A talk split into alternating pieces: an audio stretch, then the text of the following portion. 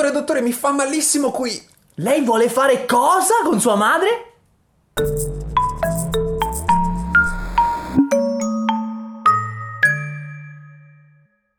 Allora Massimo, oggi parliamo di Freud. Parliamo di Zygmunt. Di Sigmund Freud. Allora, questo Parliamo, non- poi, parliamo, eh, parliamo, sì, disclaimer. effetti. parlo solo io per- perché, perché sono io che ho preparato questa puntata, dato mi ha preso un tempo folle perché l'ho dovuta preparare a fianco a tutte le altre puntate che abbiamo parla- preparato durante quest'anno e mezzo di Mentecast.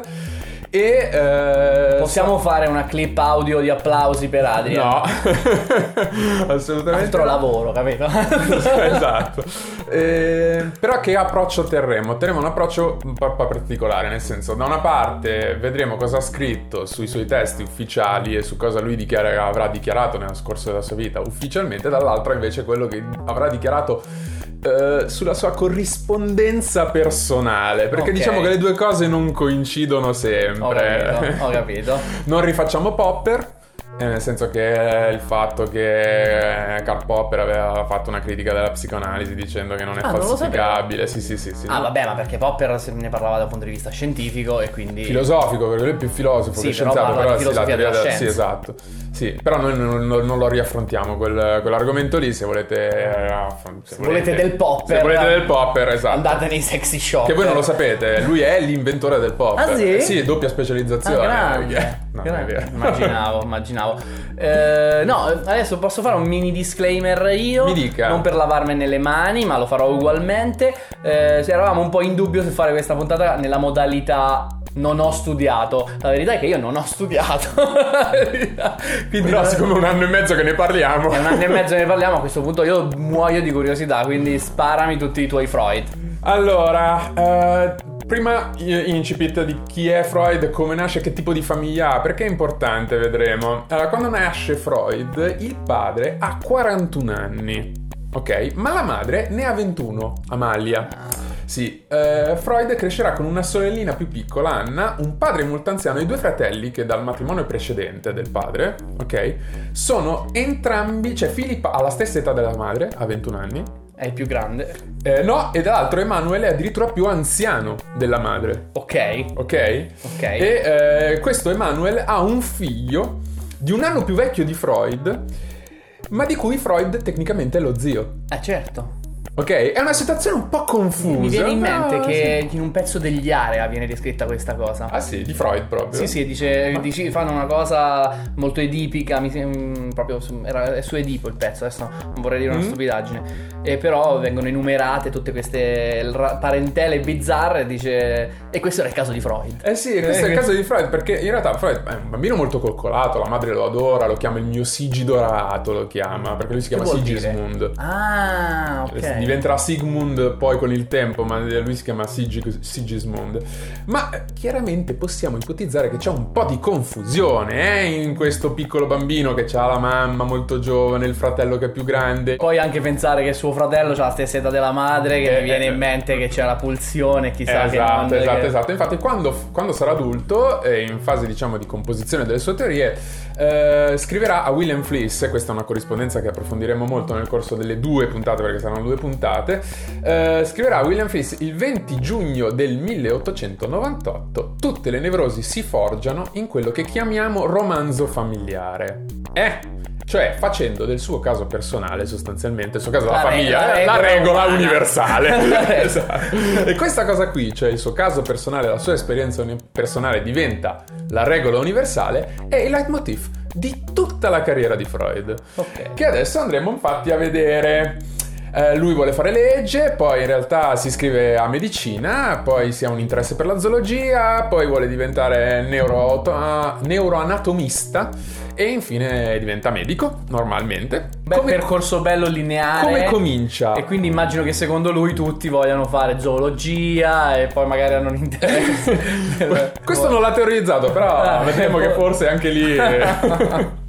allora, nel 1880 eh, o 82 a Lui è seconda- nato nel... Oh, no. Giusto per capire 1856. Ok, quindi è una trentina d'anni scarsa. Sì, sì, nel 1880 eh, o 1882 a seconda delle fonti perché è un po' confusa questa storia, c'è il primo grande caso di cui Freud riparlerà più volte nel corso della, della sua carriera, che è il caso di Anna O. Sì, allora, famosa, qui c'è, questa è famosissima. C'è sempre il doppio, eh, c'è lo pseudonimo con il quale il, pres- il caso è presentato alla, diciamo, al pubblico nei suoi testi, perché libri. c'è chiaramente l'obbligo di, di eh, riservatezza. Anon- di riservatezza.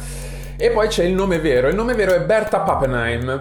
Eh, noi lo sappiamo perché c'è della gente che ha investigato sull'identità dei pazienti di Freud, ha trovato tutto, li ha ritrovati. Gente che proprio ci mette tutta la vita a farsi i cavoli propri, immagino. Esattamente. C'è gente che hanno fatto, guarda, un lavoro onestissimo. Onestamente è su questo che ci basiamo, quindi...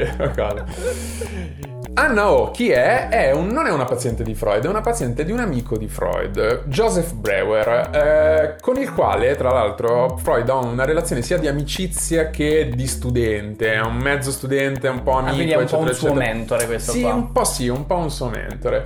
Questa paziente che cos'ha? Allucinazioni, contrazioni muscolari, problemi alla vista, fasi di mutismo e un sacco di altre cose. La versione ufficiale, pubblicata nel 1895 in Studi sull'isteria, ok? Eh, che è un testo di Freud e Breuer, eh, vuole che Breuer la curi. Questa arriva e Breuer la cura. Con, che, con, come la cura? La cura con questa cosa che si chiama talking, uh, talking cure, talking... Uh, cioè, a chiacchiere. A chiacchiere, un po' sì, la fa parlare e si riesce a curare questa cosa. La versione storica invece è che Anna O non è mai stata curata da Breuer. E stranamente Ernest Jones, che è uno dei biografi ufficiali, forse più importante biografo ufficiale di Freud, eh, che racconta come la Pappenheim abbia una ricaduta poco dopo, diciamo, la, eh, la, il momento diciamo, in cui è ufficialmente dichiarata guarita e venga ricoverata in una clinica. Ci sono dei dettagli un po' più seri e più approfonditi da parte di altri due storici che sono Hirschmüller e Ellenberger che hanno trovato delle prove di come la Pappenheim in realtà già qualche giorno prima della fine della sua cura si preparava ad essere ricoverata in un sanatorio, ah. del quale lei stessa aveva fatto richiesta. Ok? Pensa. Esatto. In una lettera del 1883 alla sua fidanzata Martha Bernays, Freud, eh, sp- sì, che sì. poi sposerà, eh, ammette che la Pappenheim non guarirà mai Ufficialmente invece nel 1888 nel suo testo Isteria Freud scriverà che il metodo di Brauer è straordinario e porta a successi terapeutici impossibili da ottenere in un altro modo. Questo è proprio testuale, testuale virgolettato. Nel 1914, nella sua autopresentazione, ribadisce il successo terapeutico di Anna O su Anna, sulla paziente Anna O, affermando che da quel momento in poi la paziente è stata in buona salute.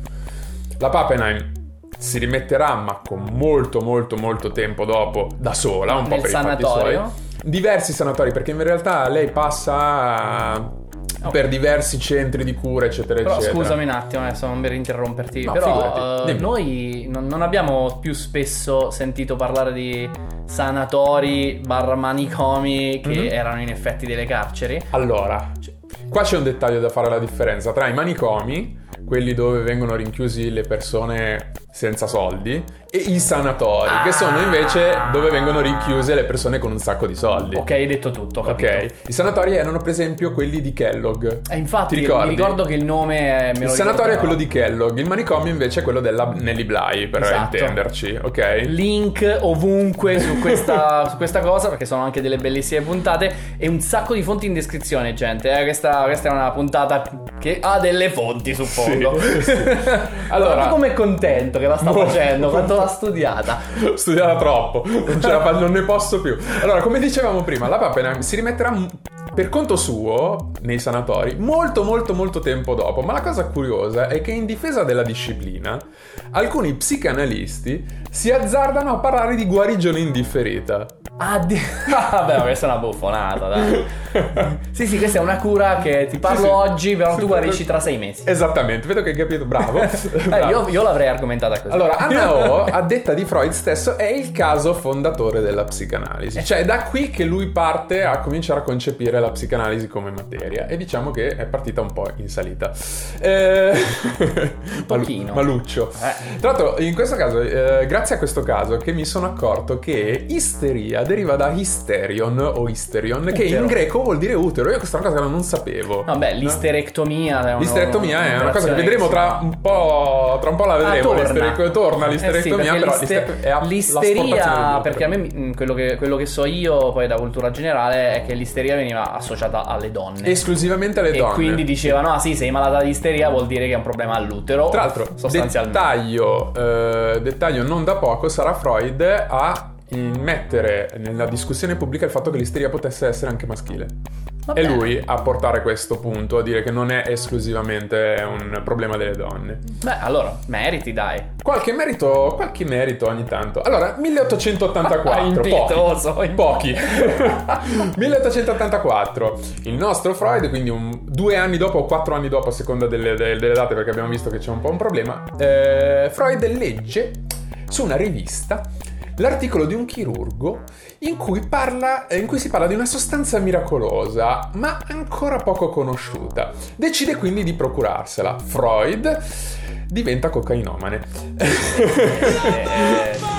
Sa- mi sa che lo sapevano un po' di gente questo. Sì, ma quello che non sanno è che la consiglia e la prescrive alla sua fidanzata Marta Bernays. Ma non solo, si convince che questa sostanza straordinaria sia una sorta di panacea per tutti i mali, ok?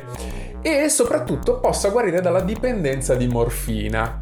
Cosa non, cosa non, eh, non da, diciamo, da sorvolare perché, sulla quale non si deve sorvolare perché, caso vuole. Chiodo schiaccia chiodo. eh, Chiodo scaccia. Caso vuole, lui ha un amico che è dipendente da morfina. Ma sai come si cura la, la dipendenza dalla morfina? Esatto. Pippa qua. Esatto. Pippa- Ah no, no, aspetta, perché eh, allora, l'amico è Ernst von Ernst von Flich-Marxov che Te lo devo pronunciare eh, io? no, no, no, grazie. È vero che siamo in Austria, però no. Allora, eh, lui dopo un intervento chirurgico, chirurgico è diventato estremamente dipendente da morfina, sta proprio male questa persona, eh. Eh, e Freud gli prescrive la cocaina per risolvere il problema, ma come? Gliela prescrive via iniezione. E dove gliela inietta? Cioè nelle vene Se proprio. la deve iniettare da solo, innanzitutto, non gliela inietta lui.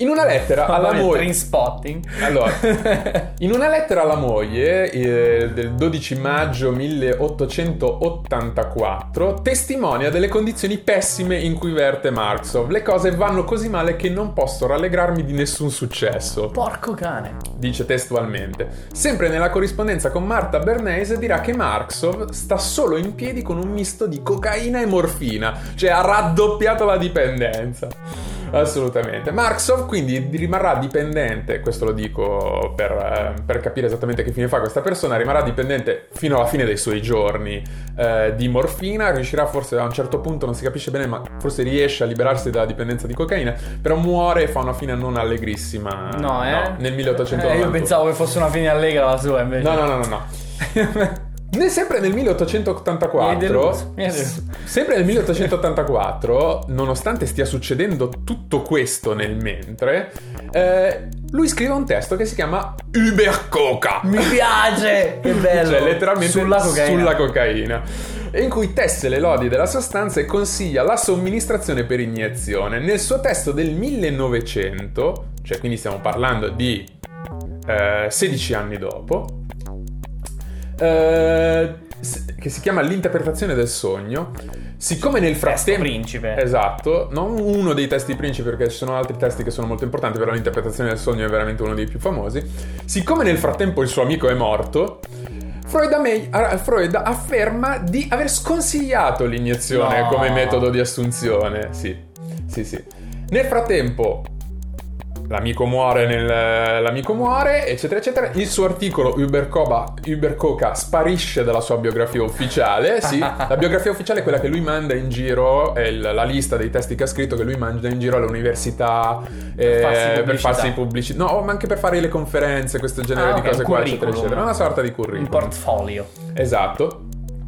Le lettere in questione, quella- quelle a Marta Bernays, sono conservate alla biblioteca del congresso di Washington, giusto per, in caso qualcuno volesse andare a controllare, ma gran parte di queste sono state effettivamente rese accessibili pubblicamente soltanto eh, all'inizio degli anni 2000. Ok? Ah, recentissimo, quindi. Sì. Ernest, Ernest Jones, però, il biografo ufficiale di cui avevamo parlato prima, eh, è uno di quelli che ha avuto accesso a questa corrispondenza ufficiale prima di tutti gli altri, cioè negli anni 50 quando ha scritto la biografia ufficiale di Freud. Ok, quello che dicevi che era il grande biografo. È, è il grande biografo di riferimento per quelli che sono, diciamo, io, l'apologia di, di, Freud, tra virgolette. E infatti Ernest Jones, nella sua biografia di Freud, questi fatti non appaiono, chiaramente. Uh, Marx of More, la dipendenza di Freud di cocaina invece continua. Eh, dieci anni dopo, in una lettera a Fliss del 12 giugno 1895, dice testualmente Freud: Necessito di molta cocaina. Sì, sì, sì. C'è tra l'altro una cosa divertente che non mi sono scritto negli appunti, ma era un aneddoto, un aneddoto molto divertente in cui Uh, un distributore, un importatore di cocaina uh, austriaco-tedesco uh, contatta Marksov uh, Fish Marksov perché co- siccome vede che lui compra un sacco di, di questa sostanza, ne compra veramente tantissima, cosa fa? Convin- si convince che questo Marksov sia uno scienziato che stia facendo delle, eh, delle, ricerche. delle, ricerche. su questa cosa e vuole sapere se ha trovato delle delle cose straordinarie su questa roba che lui può pubblicizzare quando va in giro a vendere la cocaina, capito? Invece no, è solo un tossico. Eh, no, no, c'è solo che uno che proprio gli piace.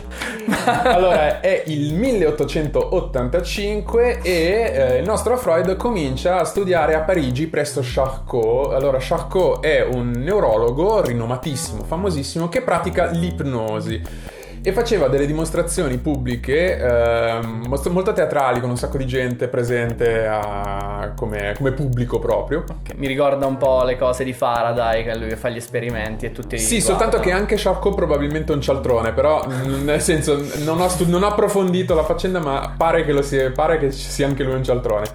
E infatti in queste, in queste um, dimostrazioni pubbliche lui cosa fa? Cura l'isteria con l'ipnosi. Ok. Ok? E si dice che appunto quelle che venivano sul palco fossero delle attrici, eh beh, che fossero tutte preparate. Esatto. Luca Scasella, forever. Freud rimane molto affascinato da, da Charcot e decide di abbandonare la neurofisiologia per dedicarsi alla cura delle malattie mentali, però come? Tramite Attraverso ipnosi. ipnosi. Esatto, è convinto del suo metodo, è convinto del metodo Charcot e ci si butta proprio di testa. Questa è un'altra caratteristica della carriera di Freud, ovvero diciamo che mette sempre da parte la scienza per andare verso tutte quelle cose che sembrano un'autostrada verso la semplicità, diciamo le cose semplici, le cose... Eh, cerca la, chiave di volta, la, la, chiave di volta. Sì, ma la chiave di volta quella senza, a, a, netto dell'impegno, diciamo. Vabbè. Vabbè, però è una chiave di lettura, comunque un sacco di cose nascono dalla commistione di discipline che inizialmente sembra che non c'entrino niente. Cioè, pensa al cinema che nasce quando... Nel suo caso però è una costante. Però ho capito, nel... ok, va bene, non è che voglio fare l'apologia, poi se tu quello che ha studiato le fonti io non so niente, però mi viene in mente quando nasce il cinema è perché abbiamo messo uh, quelle, le immagini in movimento, cioè abbiamo avuto la tecnologia del suono, abbiamo provato a sincronizzarle e alla fine è successo qualcosa di nuovo. È un modo per vedere la cosa. Io onestamente vedendo le scel- tutte le scelte che fa nel corso della sua vita e quali sono le sue deduzioni e come, le, come ci arriva, avrei la cioè, tendenza cioè, dici, a dire il contrario. Tu dici paraculo comunque. È uno che tende sempre a... Si, spunta tutto su una cosa che è arrivata nuova e che sembra risolvere il problema in uno schiocco di dita, mentre... Okay. È uno scommettitore. Esatto, è uno che scommette sempre sulle cose che sembrano molto veloci okay. e semplici, ok? E che richiedono relativamente poco impegno. Allora, nel 1886 Freud apre il suo studio e per quattro anni, fino al 1890, pratica, tra le terapie selezionate, anche l'elettroshock e l'ipnosi di Charcot e anche di Breuer, perché anche Breuer era un mezzo ipnotista. Ma senza troppo successo. Mannaggia. Senza troppo successo. Com'è successo che non funzionano queste cose? Proprio non, non capisco. Non si capisce, non si capisce. Chi, chi può dirlo? Forse, forse eh, gente più intelligente di noi ce lo spiegherà. Sta di fatto che nel 1892, diversi anni dopo, esce finalmente Studi sull'isteria, in cui Freud stesso spiega la sua tecnica di imposizioni delle mani. Ah, quindi c'è anche dell'Oriente qua. Allora, qui la tecnica dell'imposizione delle mani è molto interessante perché lui dice che c'è anche una parte che comprende il massaggio dell'utero. Ah, mi piace quell'imposizione delle mani. È un'imposizione L'ho delle mani un po' così. volte, Eh, sì, mi, mi è sì. successo. Vero? Vero? Com'è andata con l'isteria? No, direi, eh, cioè, sembrava esserci un risultato positivo.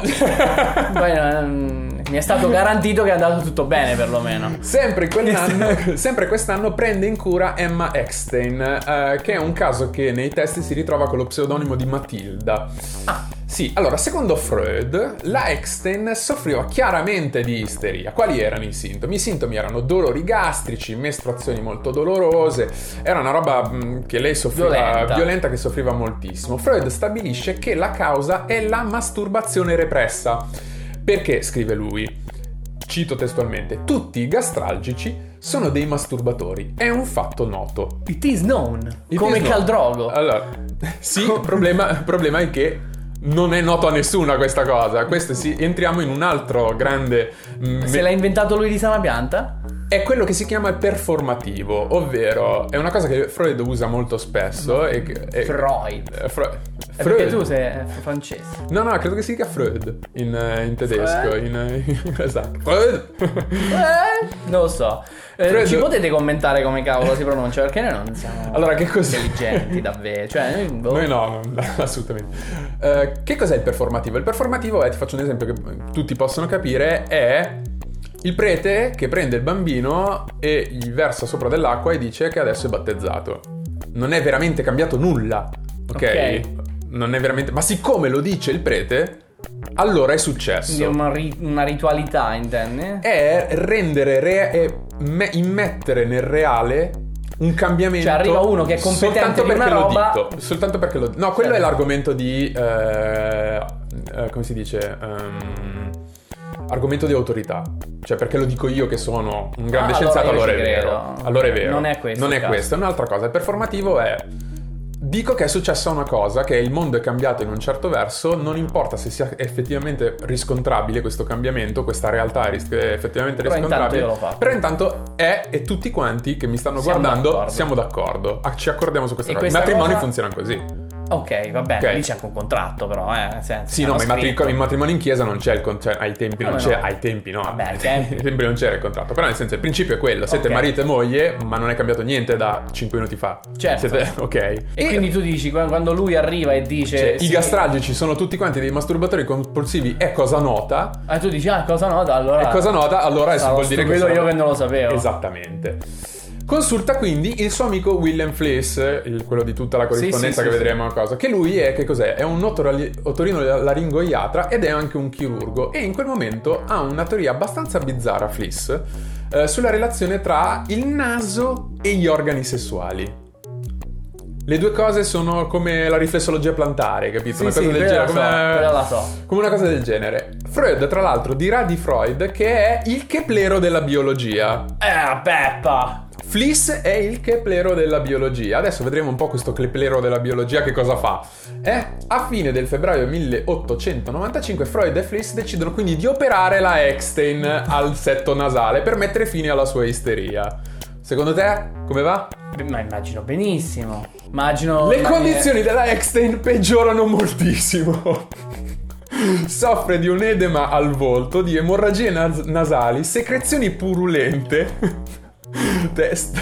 Sta veramente malissimissimissimo. Ma mi dispiace. Sì, sì, in una lettera a Fliss dell'8 marzo 1895, Freud dice che un suo assistente, un assistente di Freud, ha ritrovato mezzo metro di garza nel naso della Eckstein, Che che, era stata lasciata lì dall'operazione. Ah, ti devo una pinza ce l'ho nella panza. Quella roba Ielio. là. Esattamente. Che bella storia. Sì, sì, sì, piena di bei colpi di scena e di gente felice. Vedi, vedi, vedi, vedi, vedi. Seguono diverse mia. altre operazioni perché una non basta, chiaramente. E eh, seco- Emma Eckstein, secondo le testimonianze della sorella della Eckstein, rimarrà sfigurata.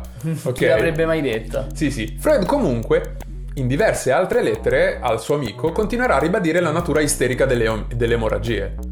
Cioè non c'entra niente l'operazione che abbiamo fatto come Eh, dei no. macellai. No, è no, l'isteria. eh, eh sì. Assolutamente. Tu non ti masturbi abbastanza, poi vedi che succede. Arrivando fino a dire il 4 maggio 1896 che l'origine di tutto il problema risiede nel desiderio sessuale represso che la Eckstein ha nei suoi confronti, cioè nei confronti di Freud, perché chiaramente Freud è uno sciupafemmina. Ah, perché è bellissimo.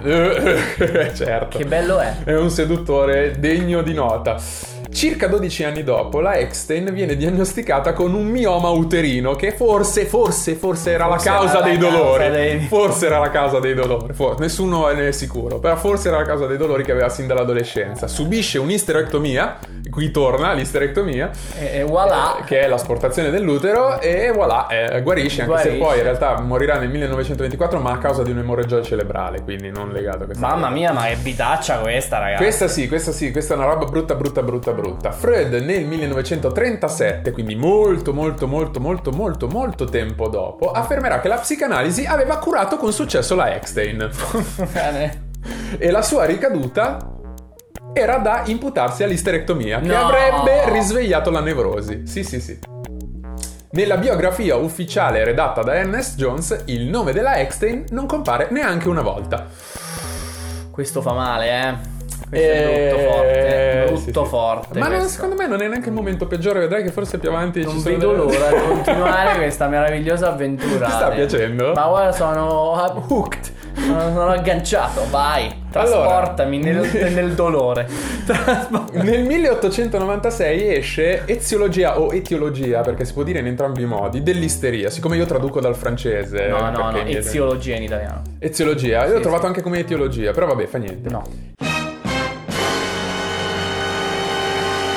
In cui, confer- vabbè, in cui afferma di aver lavorato e risolto 18 casi di isteria e aver compreso che alla base di ogni caso di isteria ci sono delle esperienze sessuali primature di tipo traumatico. Ah, Ok. stupri da bambini.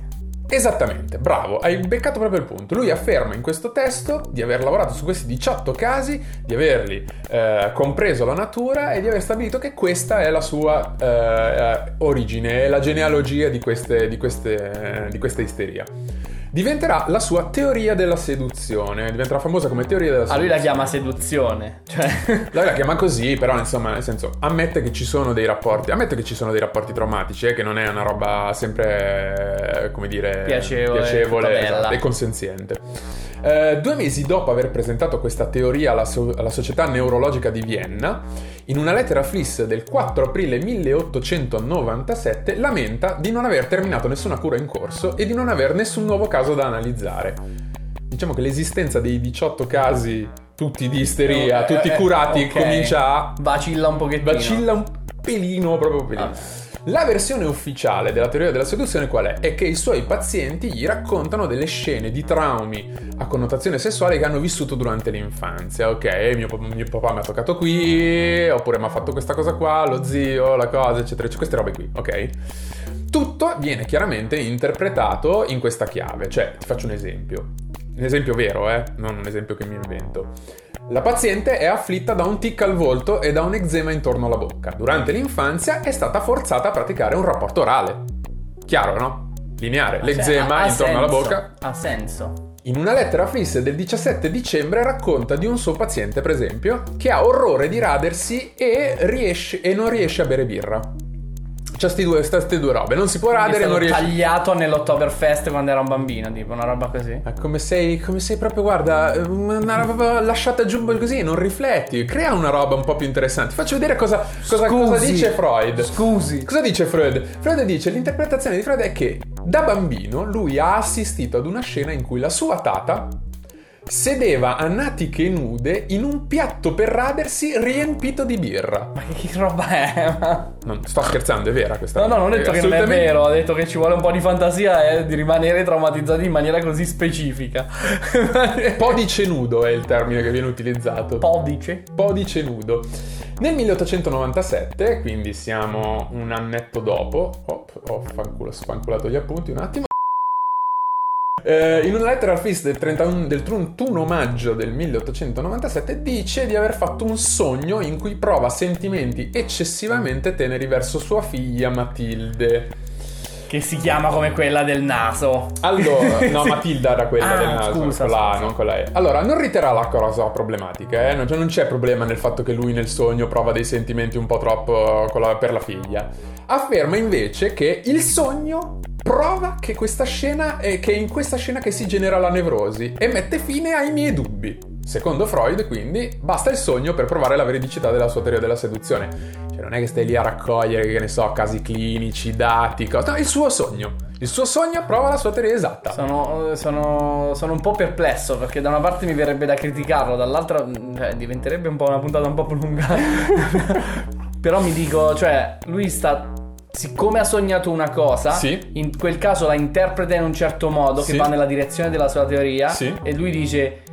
e Questa è voilà. la prova definitiva del Voilà. fatto che ho ragione. Eh, Esatto. questo è il processo logico, ho capito bene. Sì, sì, ma questo è il processo di tutta la sua vita, è così, eh? Vedremo. Allora, Bene. problema, non dura moltissimo questa convinzione, perché lo stesso anno si decide ad abbandonare la sua teoria della seduzione. No, sì, sì, proprio... andava andando così bene. Eh, Hai visto? Hai visto? Mannaggia, tutto quel tempo sprecato a inventarsi le cose. Allora, ci sono, diverse, ci sono diverse supposizioni, diciamo ipotesi sul perché abbandona questa teoria. Alcuni pensano che sia perché non riesce effettivamente ad ottenere nessun risultato, cioè i pazienti non guariscono, ok? Dall'altra parte invece ci sono altri che pensano che sia perché, e questo sono un po' io in realtà, non solo... E poi c'è qualcun altro. C'è qualcun altro, che sono io, che pensa che secondo, era forse un po' difficile procurarsi della clientela partendo dall'assunto che tutti quanti siano stati stuprati dai genitori. Certo, Cioè, può essere. Pelo difficile promuoversi in questa maniera qua. Tu come la vedi? Non- non- facciamo che non mi chiedi le cose perché non è che ho un'opinione davvero. A parte che non ho studiato niente e perché mi dovevo lasciare le scarpe, dovevo imparare da zero, ci ho messo un po'. Un mese e mezzo circa. Seconda cosa che è successa è che sono, sono in costante jaw drop, capito? Cioè che mi si stacca la mascella e vorrei andare avanti. Non ho opinioni. Allora, Ho, stupore. Ti dico una cosa, eh, ti dico una cosa, è possibile che Freud in linea con quello che farà nel resto della sua vita, perché ci sono una metodologia diciamo che si ripete nel resto della sua carriera, forzi i pazienti a dire delle cose che in realtà non avevano nessuna intenzione di dire, ok? O che non Ah, avevano li veramente... incalza. Li incalza, Suggerisce li, li risposte. suggerisce un po', li forza a dire delle robe che non sono effettivamente successe e poi tira chiaramente lui delle conclusioni che sono evidentemente campate per aria. Mi sembra chiaro a tutti, non è che è una cosa. E sta di fatto che nella sua corrispondenza con Fliss del 21 settembre del 1897 dichiara di non essere riuscito a portare a conclusione neanche una sola analisi e dubita della sua stessa teoria. Stiamo parlando ancora della seduzione. Ancora della seduzione. Ok. Ok, questo è un po' il punto. C'è anche un'altra cosa, c'è che lui ha degli studenti e li manda in giro a fare delle cose. Uno di questi studenti è un tale Felix Gattel. Eh, che inanella una serie di fallimenti epici, però dove, non privatamente, alla clinica di Richard von Kraft Ebing, che è un famoso medico dell'epoca che si occupa di neuropatologie, E motore di ricerca. eh, ma anche eh, un altro fattore sono sia i fallimenti di eh, Felix Gattel, ma anche probabilmente l'avanzamento della sessologia come, diciamo, campo di conoscenza, disciplina, che anche quello potrebbe aver, eh, diciamo, minato un pochettino il... In ambito medico, dici più strettamente fisiologico. Sì, sì, sì, sì, sì, sì. Allora, come lo spiega lui nella sua autopresentazione? Perché lui a un certo punto abbandona questa teoria ufficialmente, ok? E la deve spiegare. Dice, perché ho abbandonato questa spiegazione? Perché mi sono sbagliato, no? Immagino. Ammetto l'errore, mi sono sbagliato. Ho preso una cantonata, mi sono sbagliato. Nella sua autopresentazione del 1924, Freud torna sulla teoria della seduzione, sulla questione della teoria della seduzione, ammettendo l'errore. Mm? Ma non è, non è l'errore che pensi tu. No? No, non è neanche l'errore che pensate voi. È un altro errore. Eh, è quello di aver creduto a quello che gli dicevano i suoi pazienti. Ah, cioè, Cioè, il suo miei errore è stato È ingenuità. l'ingenuità, l'ingenuità, è un errore in buona fede. Io ho creduto a quello che mi dicevano i miei pazienti, ho creduto che fossero Sono delle cose vere. un'ipotesi, invece mi hanno preso in giro. Esattamente, esattamente. Ho creduto che fossero dei ricordi di fatti accaduti e invece erano dei desideri repressi. Ok. Errore in buona fede, ok. Il 3 ottobre, sempre del 1800, non quando siamo, 897, Fliss condivide con Freud, Fliss condivide con Freud, un delirio numerologico che spiegherebbe tutte le patologie. Freud proporrà una formula e soprattutto farà un complesso calcolo numeri- numerologico. Numero- eh, ah, numerologico, sì, proprio sì. mistico. Sì, sì, sì, mista, no, una roba del genere. Sommando e moltiplicando le date delle contrazioni della moglie, eh, le, Esce ripre- le- 11 settembre. le riprese, No. del, le riprese del maestro eh, e altre cifre a caso, così, eccetera, eccetera, per stabilire che sì, la nascita di sua figlia è avvenuta proprio il giorno corretto. Ma grande, ma Sì, che sì, bravo. sì, sì, sì, back engineering della nascita di, di sua figlia così. Allora, dopo il delirio numerologico, che è una parentesi molto divertente, Fred racconta a Fliss che la sua autoanalisi continua durante il sogno, perché lui si sta autoanalizzando. È una parte abbastanza importante della mitologia di Freud, della leggenda di Freud. Il fatto che eh, lui, Che lui certo fosse in grado di essere onesto essen- con se stesso abbastanza da analizzarsi da solo. Sì, ma essendo che lui stabilirà dopo che tutti gli psicanalisti devono passare per un'analisi prima per- di diventare psicanalisti, ok, quando proprio si stabilisce... Cioè, una cioè, roba. No, ha senso, dai. Me, Ah. secondo, per questi par- secondo questi Aspetta, parametri fammi no. fare una parentesi. Lascia stare questi parametri. Però oggi, che magari sappiamo più cose, Mm. lascia stare da dove siamo partiti. Però a, a furia di accumulare dati, magari qualcuno ha tirato giù un- una roba che funziona meglio di altre. Sì. E oggi uno che vuole fare un lavoro del genere ha senso che si faccia guardare da altri e prima di dire sono io l'osservatore Sono contento terzi. che tu sia più positivo di me su questo, No, su beh, questo adesso non argomento. bisogna prendere, partire partito preso e dire tutte stupidaggini e quindi non valgono niente. Magari tante cose che funzionano ci stanno. Beh, vabbè, vabbè, Insomma, lui stabilisce che però lui fa- deve fare un'autoanalisi perché non c'è nessun ana- analista. Eh sì, se l'ha inventato lui se l'ha inventato lui, esatto. E quindi lui si sta facendo un'autoanalisi. Ma come se la fa questa autoli- ah, autoanalisi? Attraverso i sogni. Come dicevamo prima. Certo. Ok, che sono un po' dei sogni, un po' dei ricordi, non si capisce Eh, bene. Sta di fatto così. che è in questa lettera a Fliss che prende vita, vita un episodio molto particolare che diventerà fon- fondamentale nella leggenda freudiana, ovvero l'episodio in cui lui, in un viaggio con la madre, dice di non aver potuto non vederla nuda. Usa proprio questa formula. Non ho potuto non vederla nuda. Cioè avrebbe voluto, non ce l'ha fatta. Non si capisce, è una formulazione strana perché chiaramente si traduce dal tedesco, quindi non si capisce esattamente qual è la formulazione esatta, però sta di fatto che lui la mette un po' così vaga, ok? Non dice ho visto mia madre nuda, che sarebbe potuto- avrebbe potuto dirlo, ma usa questa formula un po' Ho contorta. potuto non vederla. Non ho potuto non vederla nu- nuda in questo sogno, ok? In questo sogno che non si capisce se è un po' un sogno, un po' un ricordo, ok? Ernest Jones, nella sua biografia di Freud del 1957, riscrive la stessa cosa ma con certezza assoluta. Freud ha visto la madre nuda. Ok? E così faranno tutti gli altri biografi ufficiali di- da Peter Gay a Gerhard Haber, tutti quelli che sono di biografi uffi- ufficiali. Questo per dire che nella costruzione di quello che è il complesso d'Edipo, cioè l'attrazione verso la madre che diventerà un concetto fonda- fondamentale per, Certo. eh, per le teorie freudiane, anche Freud non è troppo sicuro di come qual è la genesi, mentre chi passa dietro a raccontare la cosa invece stabilisce delle Trova- certezze assolute. Trova un filo rosso e ci punta tutto. Esatto, mette proprio la cosa come un fatto storico avvenuto, il che rende il tutto un po' problematico quando si va a ricercare un po' dove nascono queste teorie, eccetera, eccetera. Va bene. 1905, tre saggi sulla sessualità che tra l'altro abbiamo qui. Li Sì. guardo. Freud sviluppa la teoria dei, eh, dello sviluppo dei cinque stadi, quelli orale, anale, esattamente. eccetera. Sviluppa questa teoria in due testi anche seguenti sulla questione anale. Nel 1908 ne è uno che si chiama Carattere ed erotismo anale, poi uno del 1916 e 17, in cui scrive chiaramente non sono in misura di indicare oggi quali circostanze precise hanno fatto nascere in me l'impressione che tra il carattere di quest- in questione e il comportamento d'organo ci sia qualche correlazione, ma posso assicurare che la mia aspettativa teorica non ha giocato nessun ruolo in questo. Giuro in giuretta.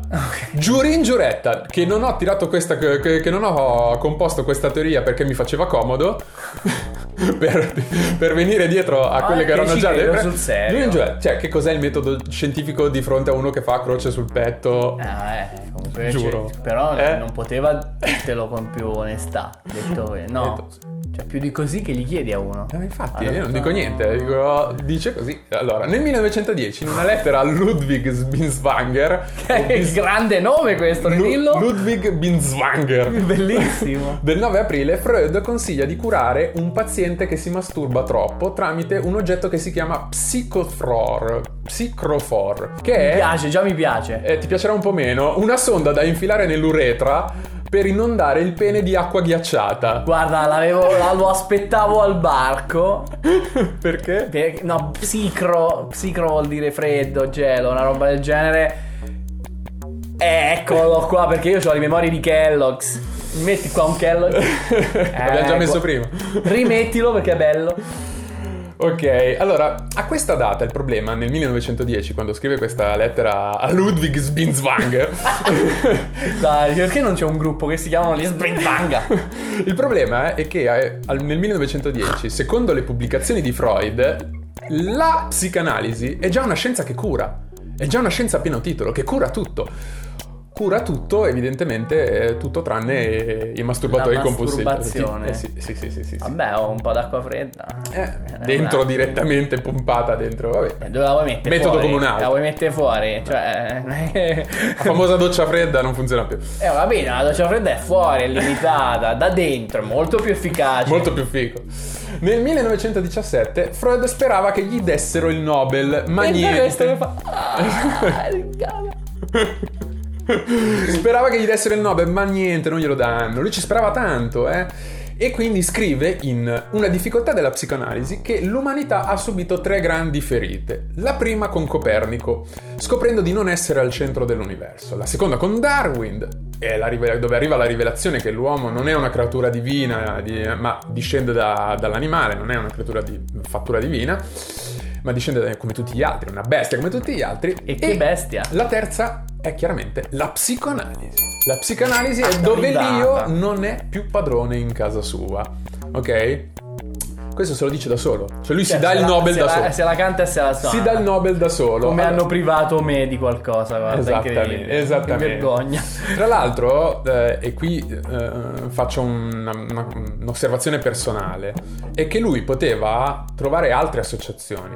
Ok, lui poteva dire, che ne so, poteva mettersi a fianco a dei filosofi, dei grandi, cioè, che so, c'è stato Platone, c'è stato Socrate, ci sono stato io, hai capito? Poteva fare una cosa del genere, poteva fare degli esploratori, non lo so. ehm, eh, c'è stato Marco Polo, certo. c'è stato Colombo che ha scoperto l'America, poi ci sono io che ho scoperto il eh, subconscio, capito? Poteva dire una cosa Psicro- Esatto, psicopatico. E invece cosa fa? Si, accio- si associa a degli scienziati perché è l'inizio del 1900, è la prima parte del 1900 e c'è un grande movimento di fiducia verso la scienza. La scienza è qualcosa che sta producendo dei veri e propri miglioramenti nella vita delle persone ed è vista come qualcosa di, effe- di molto affidabile. E quindi lui ci tiene al fatto di essere, di far rientrare la psicanalisi come nel campo delle scienze e non nel campo dei così Cioè, comunque delle- tu così. dici che questa, sce- sì. questa è stata una scelta oculata Sì, per mettersi in un certo gota e non in un altro. Sì, esattamente. Ok. Esattamente, secondo me è assolutamente questa la, la dinamica. Nel 1921, a riprova del fatto che lui si butta a pesce in tutte le teorie un po' eh, bizzarre, pubblica Psicanalisi e Telepatia, in cui riporta che in alcune sedute con dei suoi pazienti si sono manifestati eventi associabili alla trasmissione del pensiero. Figata. Sì, sì. Allora, lui esplorerà tra l'altro a lungo questa cosa con sua figlia, con eh, Matilde, credo. Ehm, e eh, in una lettera a Fliss del 5 maggio 1901 afferma: Credo nella trasmissione del, persi- del pensiero e continuo a dubitare della magia. Dubitare, non. Dubitare. Vabbè. Dubitiamo della magia. Nel 1932. Allora, fammi fare l'avvocato del diavolo pure un'altra volta. Se tu Dimmi. trovi un fenomeno nuovo e tu sei convinto che questo sia avvenuto, Sì?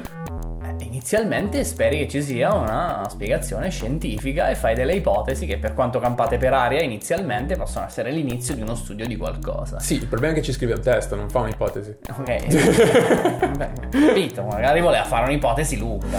Nel No, 1932, in una lettera del 24 aprile a Edoardo, Weiss, che è uno psicanalista italiano, eh, Freud afferma di avere le prove della veridicità della telepatia. Bello. Si sono perse. Oh. Si sono perse purtroppo le prove, non abbiamo... Per, per- per- Succede sempre così. così. Si sono sempre così, guarda, veramente. Nel 1924, Che sfiga, eh. vero, vero. Pensa, eravamo tanto così da essere degli X-Men e poi niente, bene, no, cazzo, proprio guarda. Nel 1924, in Psicologia della vita quotidiana, riporta la storia di una ragazzina di 14 anni. Questo è bello. Eh, tutto bello, a me piace tantissimo tutto quanto. Allora, questa ragazzina di 14 anni che aveva in cura per un caso di isteria, tra quelle manifestazioni di, di isteria ci sono degli intensi dolori addominali. Quando i genitori sottraggono L'ultima volta abbiamo tagliato naso. L'ultima volta è tagliato male. Quando i genitori sottraggono alle cure di Freud la ragazzina, si scopre che questa ragazzina soffre in realtà di un sarcoma ai gangli addominali, che è una roba brutta. eh, di cui tra l'altro muore dopo un paio di mesi, quindi anche era una roba seria, era una roba vera- seria. Questa è la Freud- storia bella. Sì, perché Freud stabilisce nel testo di aver sbagliato a non dare attenzione al tumore. Ho sbagliato, c'era il tumore, non, non gli ho dato retta. Beh, No, secondario. E di essere... di- Ma perché? Perché non ha dato attenzione al tumore? Perché era distratto dall'isteria, alla quale la ragazzina era comunque incontestabilmente predisposta. Ah, quindi tu dici, cioè, erano due cose distinte. Mi sono concentrato su uno, è andata così e È è morta andata così, insomma, anche quando sbaglia in maniera evidente non c'è comunque errore. Cioè, c'era il tumore, però c'era anche l'isteria. Spiegazioni C'era anche l'isteria. Nel Classica 1931, spiegazione ad quest- questa è una mia, questo è un mio favorite perché mi riguarda personalmente. Nel 1931 incontra Gustav Mahler, il famoso compositore, fa una passeggiata con lui e poi in una lettera a Stefan Zweig scriverà: Ho notato, analizzando diversi musicisti, Vabbè. diversi musicisti, va bene, un interesse particolare che risale alla loro infanzia. Per i rumori prodotti con il proprio intestino. C'è una forte componente anale in questa passione per il mondo sonoro. Insomma, praticamente. Praticamente Gustav Mahler, grazie a Freud, diventa un personaggio dei film di Alvaro Vitali, hai capito? Scureggione. Fai scoreggio. Per monnezza. Bombolo, capito? Queste cose così. Eh, Sì, Bellissimo. Va bene. Bellissimo, mi piace tantissimo. Si poteva mettere, magari Freud la prossima volta si poteva mettere sul gota dei musicisti. C'è sta Mozart, Beethoven, tutti scorreggioni e poi sono arrivato io. E quando Magno Fagioli, vedi le sinfonie. Ti scrivo l'interpretazione dei sogni. Allora, nel 1932, nel giornale clinico di Sandor Ferenczi, Sandor Ferenczi è un altro psicanalista, viene riportata questa frase di Freud. I pazienti sono della feccia. Sono solo buoni a... Così, bam! Sì, sì, sono solo buoni a farci vivere e mero materiale per apprendere. Tanto comunque non possiamo aiutarli. Frase di Freud riportata da Sandor Ferenczi. Mamma mia, è Questo è uno- 1932, si sta approcciando verso la fine della sua vita perché lui morirà prima della seconda guerra mondiale, però insomma. Questa è la roba. Eh? Che, che pasta! Nel 1937, quando è finalmente in fin di vita, tra l'altro malissimo perché per ah, forse per abuso di cocaina, eccetera, eccetera, ci avrà tutto un tumore alla mascella, una roba brutta, sofferente morirà. Devastato dal suo cancro alla mascella, appunto, e eh, scriverà in L'analisi finita e l'analisi infinita eh, che eh, sostanzialmente la psicanalisi non può guarire. Ah, così? Lo scrive dice- lui. Lo dice così. Lo scrive lui, dice... E lo final- pubblica? Sì, sì, è pubblicata, questa cosa è pubblicata. Dice finalmente che questa cosa, la psicanalisi non può guarire. E cioè, come, come va letto questo secondo te? Allora, va letto e vedremo poi Cioè, nella seconda... è uno morente, No. disperato, che cambia idea sul letto. Assolutamente e- no, assolutamente no. No. Va letto, e lo spiegherò nella seconda puntata, nel prossimo episodio, come, come il fatto che lui, la psicanalisi è solo e solamente lui, non esiste nessuno prima e non esiste nessuno dopo. Quindi la psicanalisi deve morire con lui, Ah, ok. ok? Vuole il monopolio. Sì. E vedrai che in realtà nella seconda puntata dirò come alcune dinamiche identificano questa cosa. centratrici, Sono diciamo. questa cosa qua. Sono esattamente questa. Lui comincerà a escludere tutte le persone che non sono d'accordo con lui, che magari sono psicanal- psicanalisti, ma una cosa. Passiamo ai cinque casi famosi. Passiamo ai cinque casi famosi. I cinque casi famosi sono i casi eh, sui quali si fondano le basi della psicanalisi, ok? Ogni caso identifica una psicopatologia particolare. Allora ci sono l'isteria, la fobia, la nevrosi ossessiva, la paranoia e la nevrosi infantile, ok? Mi fido. Eh, no, beh, adesso vedrai. Cioè, nel Eh, senso, io non, non l'ho studiato. e sono tes- la testimonianza di come la psicoanalisi invece gu- curi, guarisca, ok? Ottobre 1900, il caso Dora, che eh, in realtà si chiama Ida Bauer, è una ragazzina di 14 anni che Tutti viene... 14 anni sono. Eh, si vengono portate molto giovani, perché, eh, qua c'è la, la questione anche interessante, perché è il padre che la porta. Perché? Perché questa ha rifiutato, ha schiaffeggiato un amico del padre, che a quanto pare voleva Ah, ho capito. fa cose, voleva predarla. E alcune interpretazioni, non, ho, non, non do questa cosa per certo, ma alcune Quindi il interpretazioni... padre dice: Mia figlia è matta, ha rifiutato uno stupro, com'è possibile? Ma perché? Perché ci sono alcune interpretazioni intorno a questa storia in cui è il padre che ha... Ah, che ha fatto lui l'aggressione. No, no, non so se è un debito di gioco o una roba con la moglie di questo tipo qua che decide di dare sostanzialmente in pasto a questo suo amico la figlia. Mamma mia, che È una storia molto molto brutta. Che macabro. A onore di Freud, Freud riconosce la veridicità della storia. Cioè la ragazzina, lui porta la ragazzina, il, padre porta la ragazzina da Freud, la- gli racconta che ha schiaffeggiato l'amico, la ragazzina invece gli dice no no, è questo qua che mi voleva aggredire eh, sessualmente e io non ho voluto. Ok? E Freud dice sì, è vero, questa ragazzina sta dicendo il vero, quindi in un qualche modo partiamo bene per una volta. Solo che la ragazzina ha anche altre- altri problemi, ha una zoppia, ha problemi alle difficoltà respiratorie e eh, dice che nonostante questa storia sia vera dell'aggressione, comunque la ragazzina soffre di isteria. Comunque è un caso di isteria. Perché il trauma, magari, secondo lui, è legato al fatto che c'è stato il tentativo? Qualcosa del genere? Non si capisce, si capi- cioè, cioè, per quelle difficoltà di- respiratorie dice che lei sta ripetendo un atto sessuale orale che ha visto fare ai suoi genitori. Va bene. ok? Per altre cose non si capisce esattamente. Sta di fatto che a un certo punto lei gli racconta un sogno, questa ragazzina gli racconta un sogno ed è un sogno dove lei c'è un incendio e lei deve salvare un portagioie da questo incendio. E eh, come la interpreta questa- questo sogno Freud? Freud dice che ha un desiderio represso di offrirsi all'amico di suo padre. No. Sì, sì, ha un desiderio represso di offrirsi all'amico di suo padre. Poteva essere interpretato in un altro modo, poteva essere interpretato tipo che il portagioie è la verginità, l'incendio è la minaccia e lei sta cercando di salvare la verginità. Poteva essere una cosa del genere, capito, al massimo. Certo. Per, diciamo, Vabbè. essere con la storia.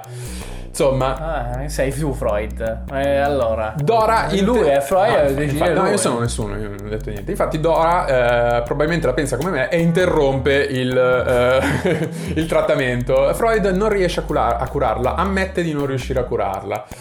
Eh, questa storia però diciamo è l'identificazione dell'isteria, è l'identificazione del fatto che la psicoanalisi è in grado di eh, come dire eh, identificare questa cosa qui come, come un problema e quindi verrà comunque pubblicata e scritta come una sorta di mezzo successo della psicanalisi Ok. ok? Tra l'altro viene anche recuperata dalle femministe questa storia perché a quanto pare c'è un motivo del perché c'è uno stato perché lui è forzato a riconoscere l'abuso delle cose eccetera eccetera c'è una mezza storia di questa C'è una cosa qui storia di emancipazione sotto. un è certo un senso. simbolo di un certo patriarcato che diciamo attribuita, attribuiva il rifiuto Ah, una al- malattia. al- ad una malattia, il rifiuto dell'avance ad una malattia. Ah, Quindi le femministe se ne sono un po' appropriate di questa storia ok, famosa ho per detto no, ok, ho capito adesso, non prima. Ok. Nel 1907 invece c'è il caso del piccolo Hans, il caso del piccolo Hans di cui Piccolo Hans mi sa che l'ho sentita Sì, già. sì, sì, il piccolo Hans. Il piccolo Hans che cos'è? È un bambino, ha 5 anni e ha il terrore di essere morso da un cavallo.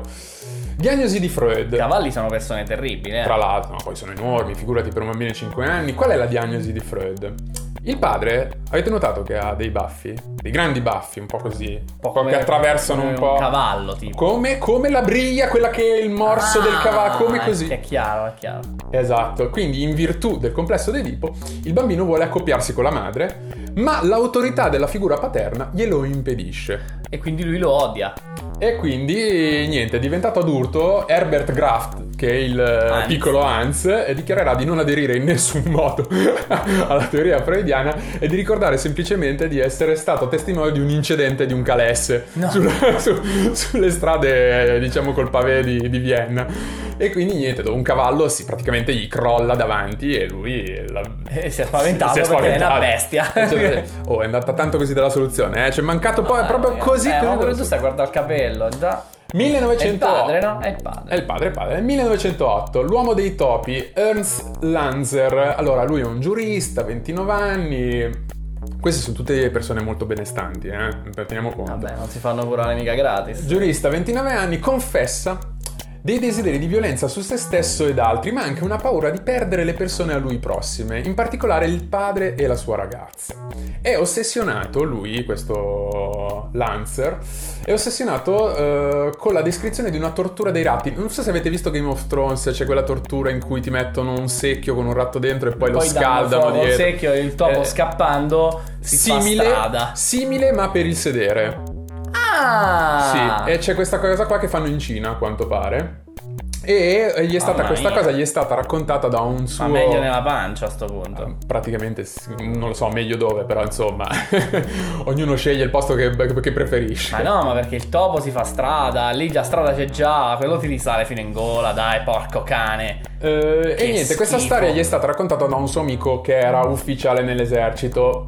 Interpretazione di Freud. Ratto uguale pene, chiaramente. Sì. Ratto uguale Poi pene, si fa strada nel buco. Quindi il nostro Ernst inconsciamente vuole farsi sodomizzare dal padre. O lineare. È la stessa Lineare. cosa che avevo pensato anch'io. Ma come non pensarlo? Freud eh, nei testi confessa di non aver del tutto decodificato il mistero, eh, ma lo ha sicuramente guarito. Scriverà in una lettera a Jung il 17 ottobre del 1909 che invece il povero Ernst Lanzer non aveva risolto nessuno dei suoi problemi. Chissà Quindi, come mai. Ufficialmente nel, 1808, nel 1908 dice di averlo guarito, ma ufficiosamente nel 1909 nella Sa sua corrispondenza benissimo sa che- benissimo di non averlo guarito. 1910, questo è il caso più famoso, è l'uomo dei lupi, Sergei Pankayev. Allora, questo è un No, ricchi- non lo so. No, no, questo è il ricchissimo eh, aristocratico russo, pieno di soldi, eccetera, eccetera. È uno dei casi proprio più famosi. Lo so. Quando ha 23 anni finisce in cura da Freud perché insomma ha una fobia verso gli animali, delle crisi d'angoscia, dei gusti erotici un po' scabrosi perché c'è sempre questo aspetto qui un po' così. Niente, racconta a Freud un sogno, un sogno in cui lui si sveglia di notte e dalla finestra sull'albero, diciamo eh, sui, sui rami dell'albero ci sono appollaiati dei lupi che lo guardano. Su rami. Sui rami. Eh, qual è l'interpretazione di questo sogno? A questo punto ci provo io. Mi- Vai, Allora, i lupi vai. rappresentano il pene. E quindi lui ha paura che i peni siano sull'albero. Giusto? Vuole farsi sua madre. È ovvio. La madre, l'albero, la vita. Mm, No, Mm. ho sbagliato. Ho mm, sbagliato. hai sbagliato perché di, questa- di questo sogno Freud non ne fa assolutamente nulla. ok, no, non potevo arrivarci. a un anno. Passo! Secondo, Passo! secondo Freud, a un anno e mezzo Pankayev riposava nella camera dei genitori, si sveglia e sorprende i genitori durante un coitus a tergo.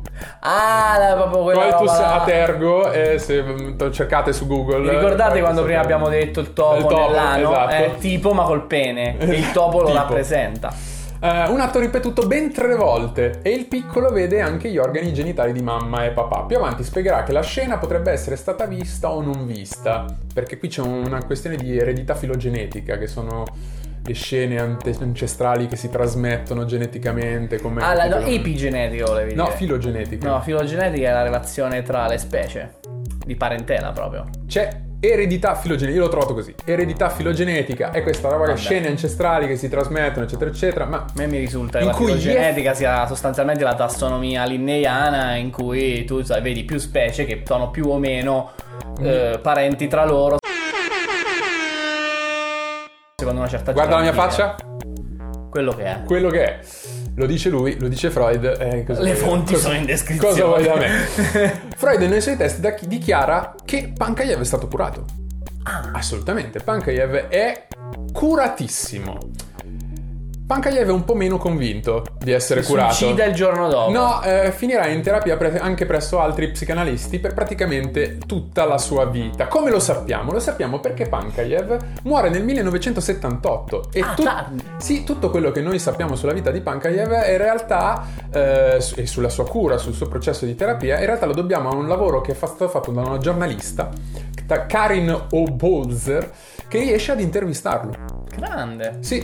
Sappiamo quindi che riteneva strampalata l'interpretazione di Freud eh, del, del suo sogno, non sogno, eccetera, eccetera, per un semplice motivo, perché lui da piccolo non dormiva, non dormiva, nella camera dei genitori, ma dormiva nella camera della balia, come tutti, gli astori, come tutti, gli aristocratici russi.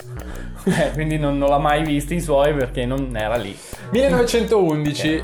L'analisi di Daniel Paul Schreber, che è un giurista, presidente di corte d'appello, detto anche il presidente Schreber. Allora, qui partiamo da un, una cosa che ti stupirà, ok?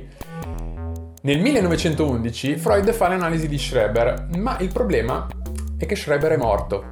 Ah, sì, eh, è un'analisi così, un po' per, in, per, interposta, non persona, ma quasi, nel senso... Interposta anima. Via, via un libro che Schreber avrebbe scritto, che è le sue ah, memorie. Ok. Allora, questa è una cosa che, che Freud fa, l'ha fatta anche con Leonardo, ha fatto un'analisi psicanalitica allora, di Leonardo. L'idea di fondo eccetera, eccetera. non è una stupidaggine. Cioè... Beh, insomma, il rischio è di essere paziente di Freud anche quando sei morto, cioè contro, contro la tua volontà allora sì, capisco la tua preoccupazione. No, però io intendo cercare di capire come è fatto uno perché ha scritto e quindi da a seconda di come lo scrive una, una certa cosa puoi immaginare cosa per lui è importante, eccetera, tutti questi dettagli, no? Mm. È presente? Mm. No, eh? Ma sì, però nel senso non, non potendo... questa volta. Quando è un'autobiografia scrivi di te stesso quello che vuoi. Certo, quindi tutte le cose insisto, vere se non vedi che ci insisto sono. sempre su quanti soldi avevo, che bravo che ero, probabilmente sai che sono uno che ai soldi ci tiene. Eh, ma se ai soldi ci tieni e fai finta di non tenerci per questione di voglio dimostrare di essere umile, Vabbè, è poi problematico. tutto e tutto il contrario di tutto. Come puoi dire tutto e il contrario di tutto in un'autobiografia in cui nessuno controlla quello che dici. Va bene. Quindi il principio cioè, dell'autobiografia è quello, è che te la racconti, te la suoni e te la canti. Vabbè, ne parleremo dopo a telecamere spente, ho voglia di Schreber, citarti cose. Schreber effettivamente, lui cade in una spirale di depressione dopo aver perso un'elezione e scrive queste memorie che sono una roba un po' con dentro delle teorie un po' stravaganti, anche scientifiche, religiose un limbo un po' strano. E la diagnosi di Freud è chiaramente paranoico omosessuale, chiaramente, chiaramente come, con l'affiorare della malattia a causa di una relazione incestuosa con il padre, ma repressa. Tutto ah. questo dalle memorie. Ok? Tutto questo dalle memorie. È il minimo. Chiaramente ci sono delle info- alcuni storici che hanno lavorato su questa cosa hanno scoperto che Freud proprio aveva a disposizione delle informazioni di cui non ha tenuto conto ok? Sulla, sul padre di questo, di questo, personaggio qua. E eh, gli storici eh, hanno anche detto che dentro al libro non ci sono testimonianze di nessuna omosessualità. Quindi tutta questa roba qua è un po' campata per aria. Il topo pene neanche. Il topo pene neanche, però insomma, ecco. Topo pene, bellissimo. Topo pene. Niente, eh, ci sarà una seconda puntata di questa cosa qua. Ah, e me la chiudi così? Te la chiudo così, te la chiudo così perché voglio lasciarti un po' con. Eh... Questo secondo me vuol dire che sei un omosessuale represso che è stato stuprato sicuramente, da, da un topo. Sicuramente. Cioè, o, o, da un topo bambino. O da un biker mais da Marte. Sì, sì, sì, sì. sì. Allora, ci, ah, sono, ci, sono, ci sono delle persone. Fonti, ci, ah, sono... ci, sono... delle fonti. Le fonti eh, le metterò per non fare due volte la stessa cosa, perché poi le citerò bene durante, eh, durante, la puntata prossima. Alla fine della puntata prossima.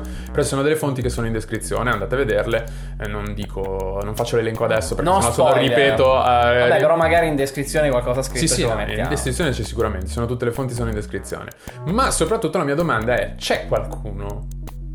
C'è qualcuno che nonostante un'omosessualità repressa, nonostante il desiderio che è omosessualità repressa, ma anche il desiderio di fare un di prodursi in un coito con la madre, in tutto questo ne emerge illeso. Allora, forse c'è uno, però dorme. Dorme. E si controllo. Aspetta un attimo. No, l'hai svegliato, Aden. Ho Aspetta, svegliato. aspettiamo cosa da dire Ursolo. Ah, un sogno? Eh? Ok, ha sognato. Cosa ha sognato? Ha sognato dei gufi che si inculano un austriaco. che, eh, che scurrilità. Eh, eh, Ursolo, ragazzo, così è, però secondo me... Eh, secondo me, come dici tu, c'è una grande possibilità che lui da traumi comunque ne esce illeso, va in criptobiosi e bam, supera il trauma.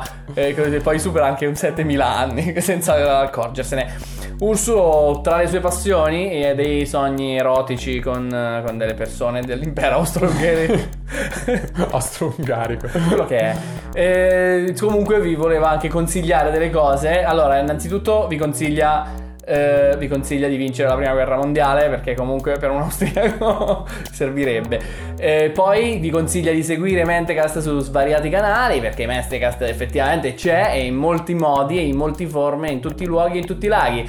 Mentecast lo trovate su YouTube, lo trovate su Spotify, lo trovate su iTunes, lo trovate su SoundCloud e non solo, perché lo trovate su Twitter, lo trovate su Instagram, lo trovate su Facebook per le comunicazioni e non solo, perché se voi sognate Mentecast poi siete delle persone di grande successo ma represse.